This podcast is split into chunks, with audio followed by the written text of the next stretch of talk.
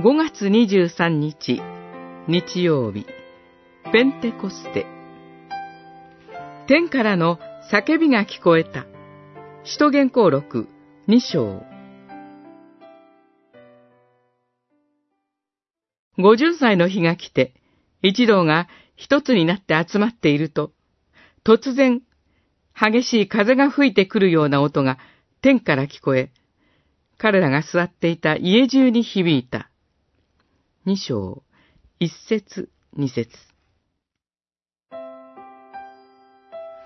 私たちは、精霊について、そのすべてを知りません。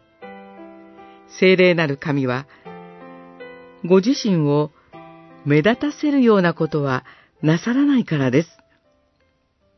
しかし、その精霊が歴史においてただ一度、奇跡的な仕方ではっきりとその存在を明らかになさったことがあります。それが、使徒言行録2章の精霊降臨の出来事です。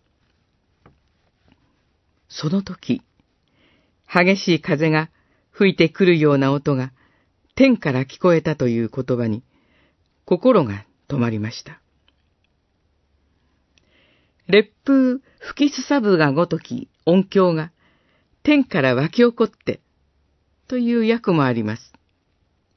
まるで、主イエスが天から叫んでおられるかのように思えたことでしょう。私たち一人一人の魂を眠りから叩き起こして、この心にかかっているもやもやした黒い雲をすべて吹き払うような激しい風が吹いたのです。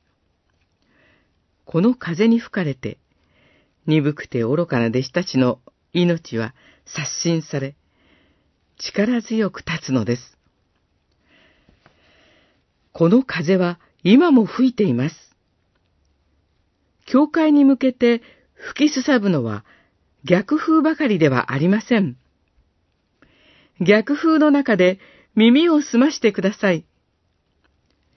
さあ、ここからだ、との天からの叫びが聞こえてくるのです。